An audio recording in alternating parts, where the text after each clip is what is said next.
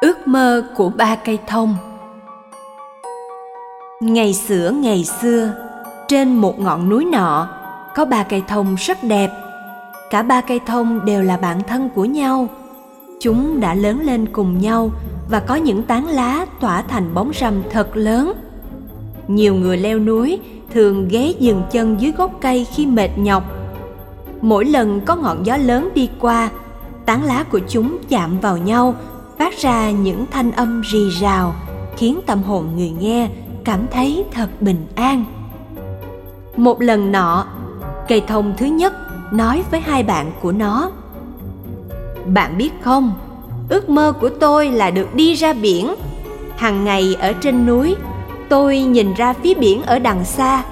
Tôi thấy người ta có những chiếc thuyền lớn bằng gỗ đi ra ngoài biển khơi tôi ước gì sẽ có ai đó đem tôi về và đóng tôi thành một chiếc thuyền lớn, có thể chuyên chở nhiều người khám phá đại dương. Nói xong, nó hướng về phía hai bạn của nó. Còn hai bạn, ước mơ của bạn là gì? Cây thông thứ hai nói rằng, tôi thì không to lớn như bạn, nhưng thân thể tôi rất rắn chắc tôi ước gì mình sẽ trở thành chiếc rương gỗ để đựng những đồ vật quý giá của nhân loại. Người ta sẽ đặt tôi ở những nơi an toàn nhất và người ta cũng sẽ quý tôi như những gì tôi chứa đựng bên trong. Còn bạn thì sao? Cây thông thứ hai nhìn người bạn có vẻ nhỏ nhất trong số ba cây thông. Tôi chẳng có ước mơ gì cả.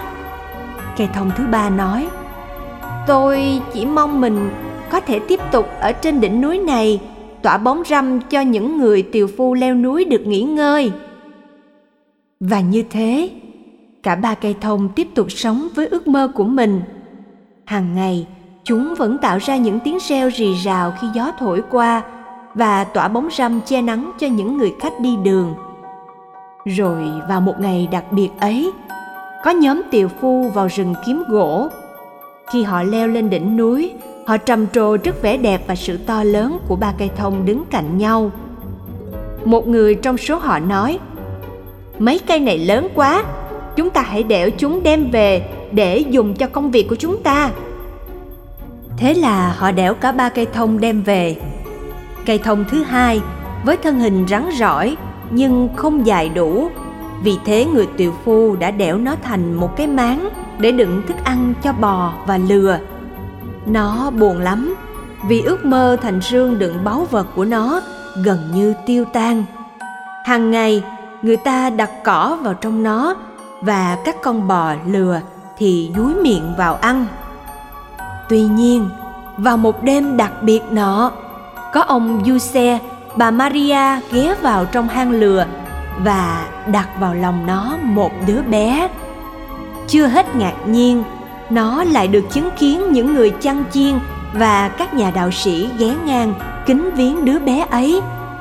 Nó nghe được tiếng hát của các thiên thần phía ngoài, hát vọng lên rằng, vinh danh thiên chúa trên trời, bình an dưới thế cho người thiện tâm.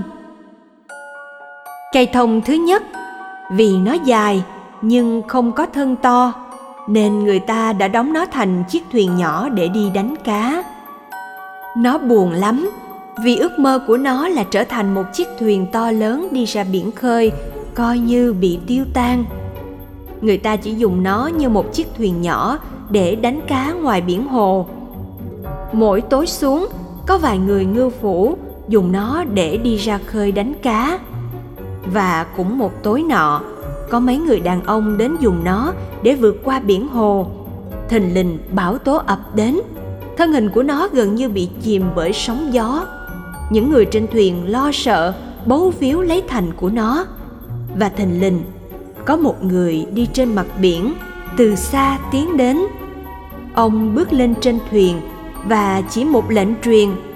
Biển liền lặng sóng và nó chứng kiến mọi người trên thuyền cúi mình thờ lại người đó. Nó chỉ biết những người đàn ông kia gọi người đó là thầy. Và sau này nó còn được biết, người đó chính là đấng cứu thế. Cây thông thứ ba, với ước mơ khiêm tốn là được ở lại trên núi, tỏa bóng râm cho người đi đường. Nhưng ước mơ của nó cũng bị tiêu tan. Người tiều phu đem nó về, bán cho một bác thợ mộc. Nhưng vì thân hình nó mỏng manh, chẳng làm được gì, nên bác thợ mộc bỏ nó vào một góc sau sân nhà cho đến một ngày nọ, có một nhóm lính ghé ngang nói với bác thợ mộc rằng họ cần gấp một cây thập giá không quá to để đóng đinh treo một phạm nhân. Bác thợ mộc chợt nhớ ra cây thông thứ ba ấy. Ông lôi nó ra và đóng thành cây thập giá. Cây thông ấy cảm thấy buồn lắm vì nó từng ấp ủ một ước mơ tốt đẹp và đơn sơ. Đó là che bóng mát cho người đời. Nhưng nay người ta lại dùng nó để làm thập giá treo phạm nhân. Đúng hôm ấy, những người lính lôi nó ra cho một phạm nhân mình đầy máu me vác đi. Người phạm nhân đó vác nó lên một ngọn đồi gọi là núi sọ. Rồi sau đó, ông ta bị đóng đinh vào trong thân hình nó. Nó được dựng đứng trên đỉnh đồi. Trong lúc nó buồn rầu vì mình phải vác một phạm nhân nó nghe người phạm nhân đó ngước mắt lên trời thốt lên rằng, lạy chúa con, lạy chúa con, sao ngài lại đành bỏ con? Và rồi, nó chứng kiến một trong số các quân lính thốt lên rằng, quả thật, ông này là con thiên chúa. Kể từ sau hôm đó, gần như khắp nơi trên thế giới, người ta đẽo hình thập giá giống như hình bóng nó để nhắc nhở mọi người về đấng cứu thế. Ở khắp mọi nơi, người ta dùng nó như là dấu chỉ của chúa hiện diện để đuổi trừ ma quỷ và để cầu nguyện. Thế đó, ba ước mơ khác nhau của ba cây thông, cả ba đều vỡ mộng. Nhưng rồi thiên chúa đã dùng chúng vào mục đích của ngài, cho dù chúng là những dụng cụ tầm thường nhất. Kể từ đó, vào mỗi dịp lễ chúa giáng sinh người ta thường trưng cây thông trong nhà để nhắc nhở với nhau rằng, cho dù ở mùa đông lạnh lẽo, cây thông vẫn rợp bóng xanh ngời như dấu chỉ của hy vọng vì chúa đã đến. Và hơn thế nữa, để nhớ đến sự tích của ba cây thông.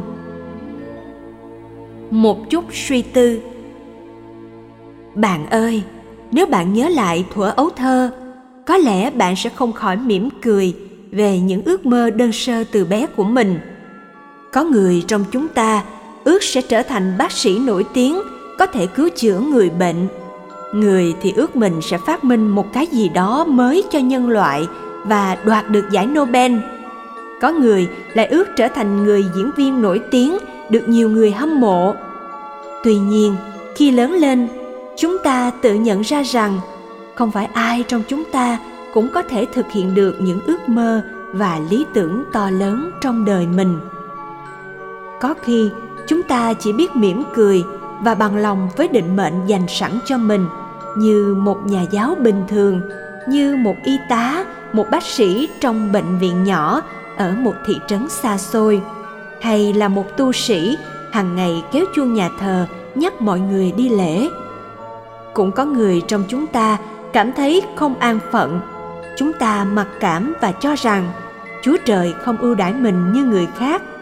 Và vì thế cảm thấy tự ti buồn chán mãi ngâm mình trong những trang mạng xã hội mong mỏi mọi người like mình nhớ mình. Sự thật về ngày lễ chúa giáng sinh và truyền thuyết về ba cây thông dường như muốn nhắn nhủ chúng ta về một thông điệp khác rằng đối với hài nhi Giêsu không có công việc nào, không có vật thể nào cho dù là tầm thường nhất là vô giá trị trước mặt Ngài. Thậm chí đối với Thiên Chúa của chúng ta, tất cả đều có giá trị như nhau.